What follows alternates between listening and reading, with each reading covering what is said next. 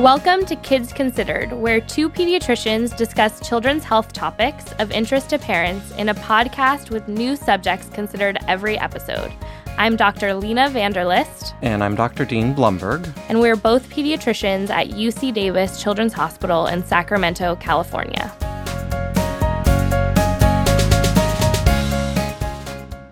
In today's podcast, we're going to be discussing pediatric obesity. And today we have a very special guest filling in for Dr. Dean, Dr. Sarah Brundage. She's a pediatric resident who works with me here at UC Davis Children's Hospital, and she has a special interest in pediatric obesity prevention and treatment. Thanks so much for joining me today. I'm really excited to record this with you. Thank you. I'm so excited to be here and help out and talk about this really important topic.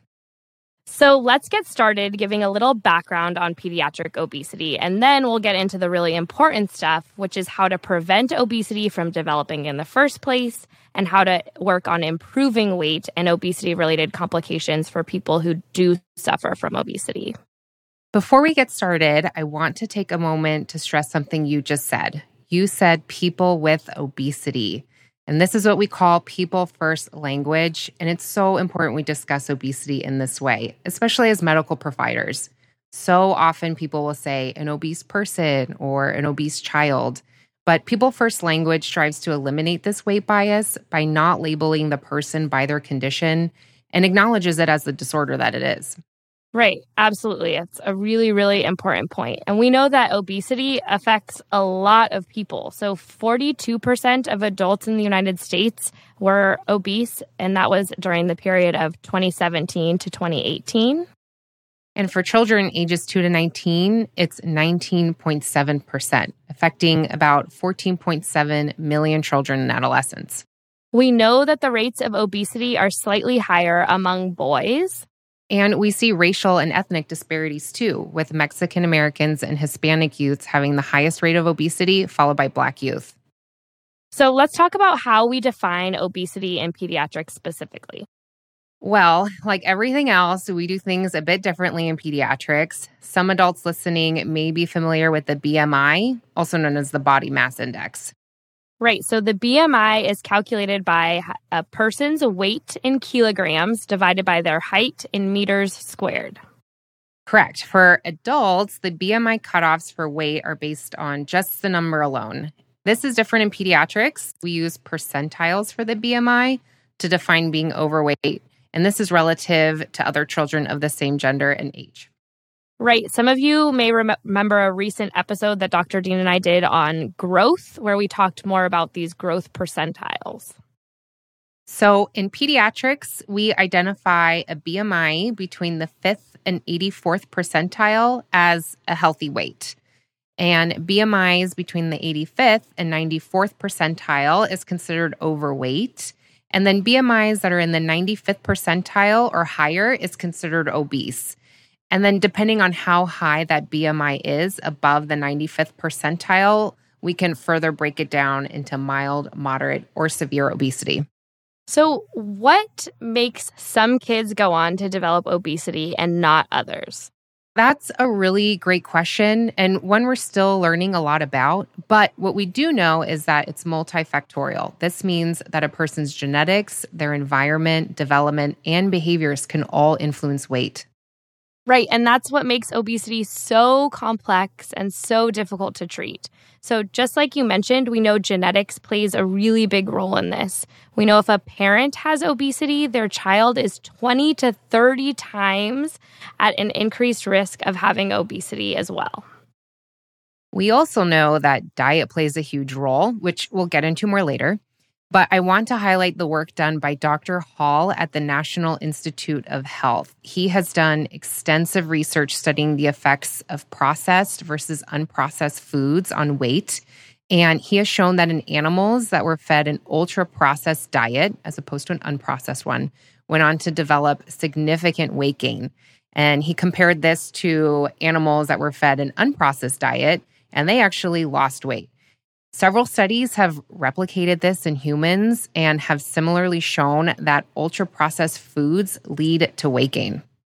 it's easy to to think about that, but it's it's great that that it's been shown. And a lot of the, these studies also showed that when you control for the amount of calories that you're taking in, the same thing happened, right? The, the processed food was worse and led to weight gain, and the unprocessed food was better.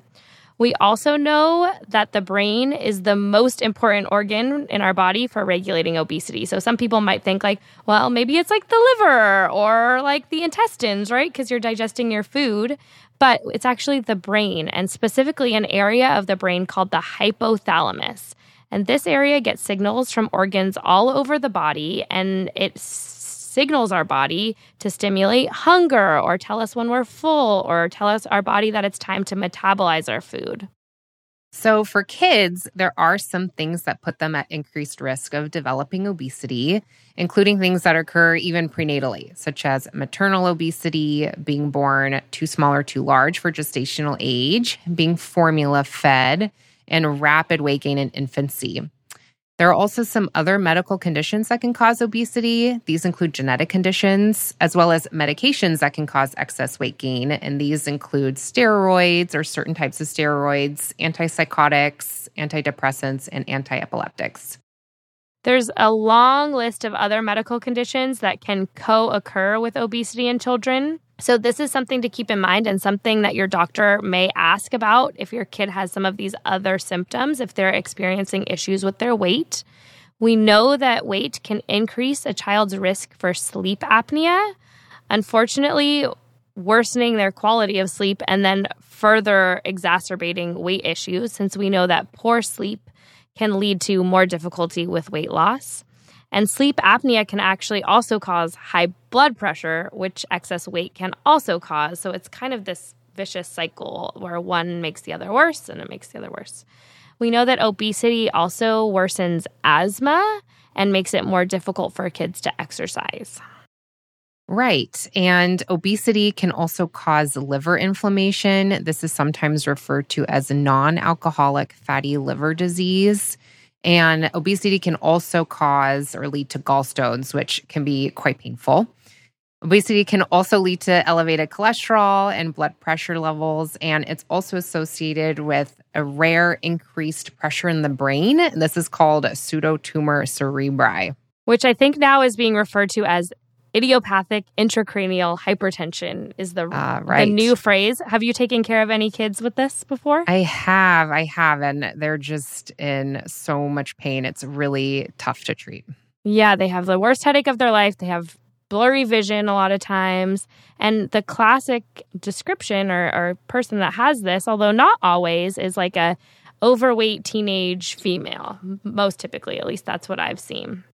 We also know that obesity can cause a lot of musculoskeletal issues, thinking about like flat feet or, um, you know, bone pain or bony defects of the hips or other things. And it can lead to endocrine issues like early puberty and diabetes. And equally important, it can lead to a whole host of psychosocial issues for kids like depression and anxiety and even school avoidance. So, by working to address rapid weight gain early, we can prevent some of these common co occurring conditions. All right. So, let's say you're a parent and you have some concerns about your child's weight. Let's say that weight has always been kind of difficult for members of your family. And now, in the wake of COVID, which I'm sure we have seen a lot of in our clinics, um, and you might be familiar with, is with the lack of PE Sports practices have been canceled. Your kids have full access to the kitchen and snacks during their Zoom school. And now your school age child has put on some weight. What can you expect their pediatrician to say when you take them for their well checkup? Right. Well, of course, every provider is going to handle this discussion very differently, and we can't predict the exact conversation that your pediatrician is going to have but we can talk about some effective strategies at addressing pediatric obesity. And I also want to say that if you have concerns about your child's weight, but your provider did not address this during the visit, absolutely bring it up with them and maybe even schedule an appointment specifically to discuss weight. Often I will request a family to come back for a visit to just focus on weight because there really is a lot to discuss. If I see that a child's BMI is entering the obesity range, or even if it's just diverging from their usual curve, for example, if last year I saw a child and their BMI was in the 50th percentile, and now it's been a year and their BMI has shot up to the 80th or higher percentile, I will usually ask families, Are you okay with me spending some time talking about weight today? Right. And if the family is open to discussing weight, you really want to work to meet families where they are. So elicit their concerns about their weight, um, what their knowledge is around obesity, and what they think might be contributing at home. And you want to discuss their values. So, what are their strengths when it comes to lifestyle? And ask them to offer some of the possible solutions. Yeah, a strategy many providers may take is something called motivational interviewing. This is a really collaborative conversation style for honing in and strengthening a person's own motivation and commitment to change. This is something that we've been trained on and have been working on since medical school. Mm-hmm. And is still a work in progress for sure. Yeah, absolutely. So, if a child does have obesity, your physician may recommend some blood testing to evaluate for some of those associated conditions that we discussed earlier. The initial labs, usually that are recommended, are a fasting lipid panel. So, this looks for high cholesterol or elevated triglycerides, a glucose or a hemoglobin A1C. This looks for impaired blood sugar or diabetes and then an ALT, which looks for liver inflammation and looks for that non alcoholic fatty liver disease that we talked about. Some providers will also get a vitamin D level. We know that vitamin D can be pulled into um, adipose or fat cells and therefore would be low in your blood. And so, if it was, it would warrant some replacement with a supplement. So, depending on what these labs show, your physician may order other tests or even refer your child to a specialist for further care. Screening with labs is is important because we know that 23% of youth with obesity have impaired fasting blood sugars or an impaired ability for the body to regulate the sugar in the blood. And 12% of adolescents with obesity and abnormal hemoglobin A1Cs will progress to full diabetes in a year. Right. So that just makes it even more important that you stay on those scheduled well child checks or even schedule those additional visits for obesity specific visits. So now that we've talked a lot about risk factors and diagnosis and the associated conditions and screening, let's get into the meat, or should I say veggies, of the issue, which is how to prevent and treat obesity. Yes, let's do it. So, the number one way to treat and prevent obesity is through nutrition and lifestyle habits. So, this means healthy eating choices and plenty of physical exercise every day. And when it comes to nutrition, the recommended daily portions for each food group depend on your kid's age, weight, and what their sex was assigned at birth. So, we like to encourage families to check out a really great website called myplate.gov, and we've linked it on the blog. And this has specific recommendations and tools to develop a customized meal plan for your individual child. And there's fun games and recipes. So it's awesome. Yeah, it's really a great website.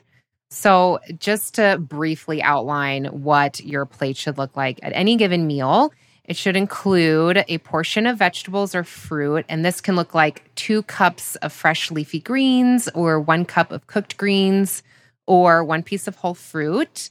It should include a portion of grains that should be no larger than your child's fist, a portion of protein or meat that should be no larger than your child's palm, and a portion of dairy or a dairy alternative. So, for example, a cup of milk. And it's really important to remember that veggies should show up at every meal, not just dinner time. And we know this can be a lot to remember for families. That's why going to a website or having some visual aids that you print out and post on your fridge can be helpful.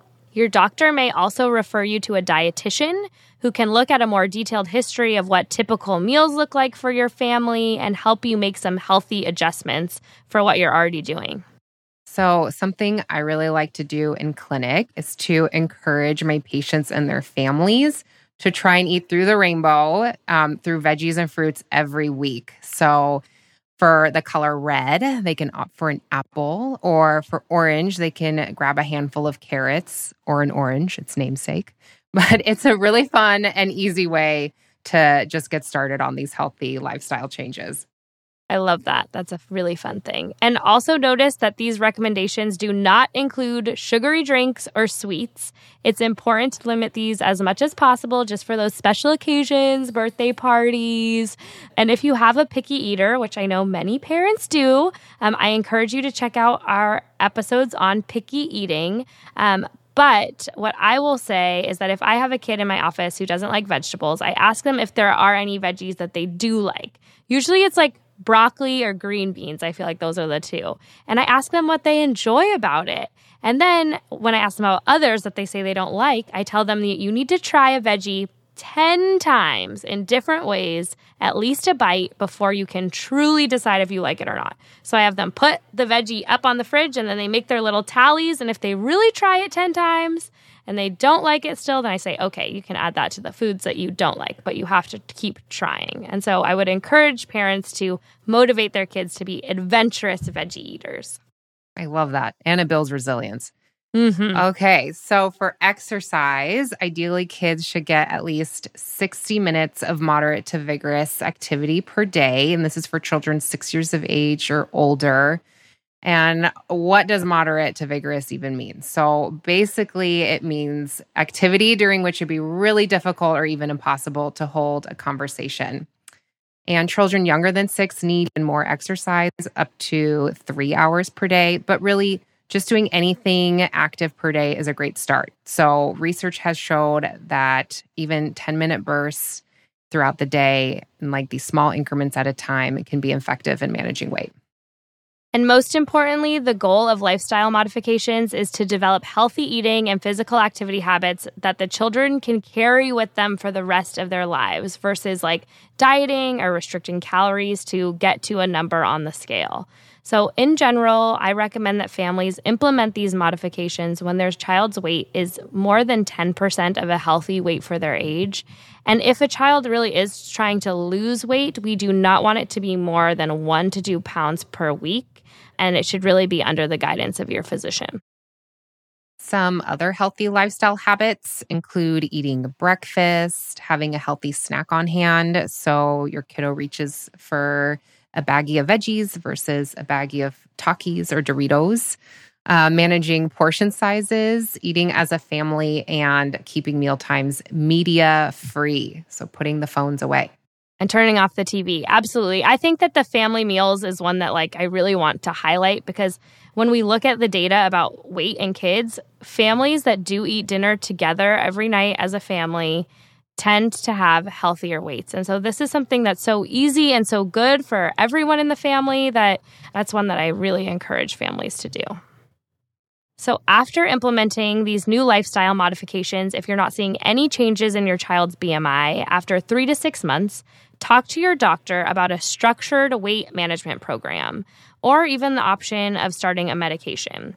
There are medications that are approved for weight loss in older children. These include liraglutide, orlistat, and Qsymia, which I know I'm saying wrong, but the Q really throws me off. These are approved for kids over 12 years old. And then there's phentermine, which is approved for kids over 16. Some teens may also be eligible for weight loss surgery. This is known as adolescent bariatric surgery or commonly known as gastric bypass. And this applies to children ages 13 to 19 or 18 years old. It's minimally invasive and it affects hunger and satiety or that feeling of being full by decreasing the size of the stomach. And this is what ultimately leads to weight loss. So, Basically, as a person loses weight, the hormones that are in charge of feeling hungry and full change over time.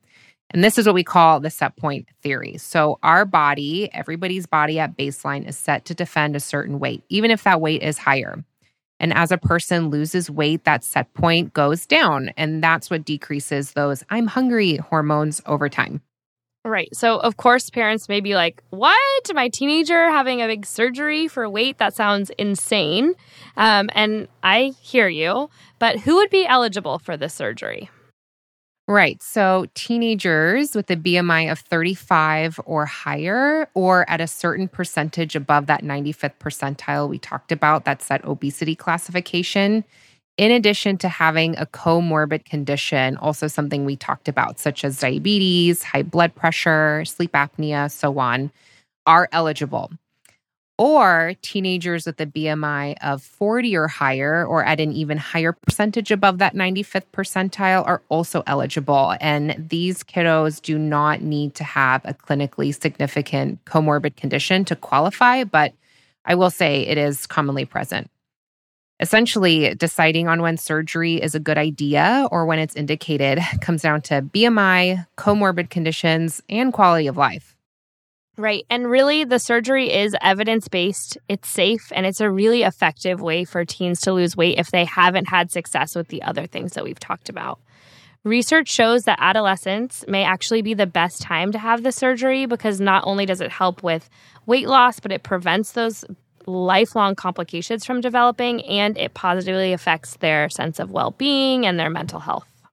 And I think it's also really important to emphasize that this is a big decision for families and it involves a lot of shared decision making between the patient or the adolescent, the patient's family, the provider, and additional multidisciplinary specialists to understand the risks of having the surgery versus not having it. Right. And we always, always, always want to stress the importance of those diet and lifestyle modifications we discuss, even if we're using medications or surgical interventions at the same time.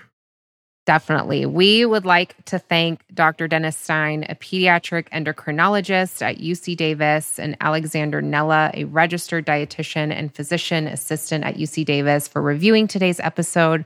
Although Dr. Lena and I take full responsibility for any errors or misinformation. Awesome. Let's summarize today's topic on pediatric obesity. Obesity is a very common, affecting nearly 20% of kids ages 2 to 19. What causes a child to develop obesity is multifactorial and it's influenced by genetics, their environment, their development, and their own behavior. There are many other medical conditions that can occur as a result of obesity, including sleep apnea, liver disease, diabetes, high blood pressure, musculoskeletal problems, depression, and anxiety. The great news is that there's a lot we can do to prevent obesity and effectively manage it if it has occurred, especially when it comes to kids. Absolutely. We discuss diet and lifestyle strategies, including striving for unprocessed foods, whole veggies, and fruits with each meal. And one hour of vigorous exercise daily, or whatever you can do. Just get up and get sweaty. and for people with more significant obesity, they may benefit from a structured weight loss program, medication, or bariatric surgery. So, because Dr. Dean is not here, I feel obligated to do his silly dad joke at the end of the episode. so, what do you call someone who can't stick with a diet? What? A deserter. that one really cracks me up. Get it? Like dessert. It's a good one. It's a good. It's kind of a good one. I mean, I I guarantee you, if you look back at the last ten episodes, it's way better than Probably. any of his I jokes. can believe it. That wraps up this episode of Kids Considered. You can find more information on our website, kidsconsidered.ucdavis.edu. Follow us on Twitter at Kids Considered. And Instagram at Kids Considered. If you have feedback on this show or topics you would like us to discuss in the future, we would love to hear from you. Please call us. Our number is 916 915 3388. Or email us at kidsconsidered at gmail.com. Please rate us on iTunes or wherever you subscribe to your podcasts. Thank you for listening, and we hope you will join us for our next podcast. Kids Considered is sponsored by UC Davis Children's Hospital.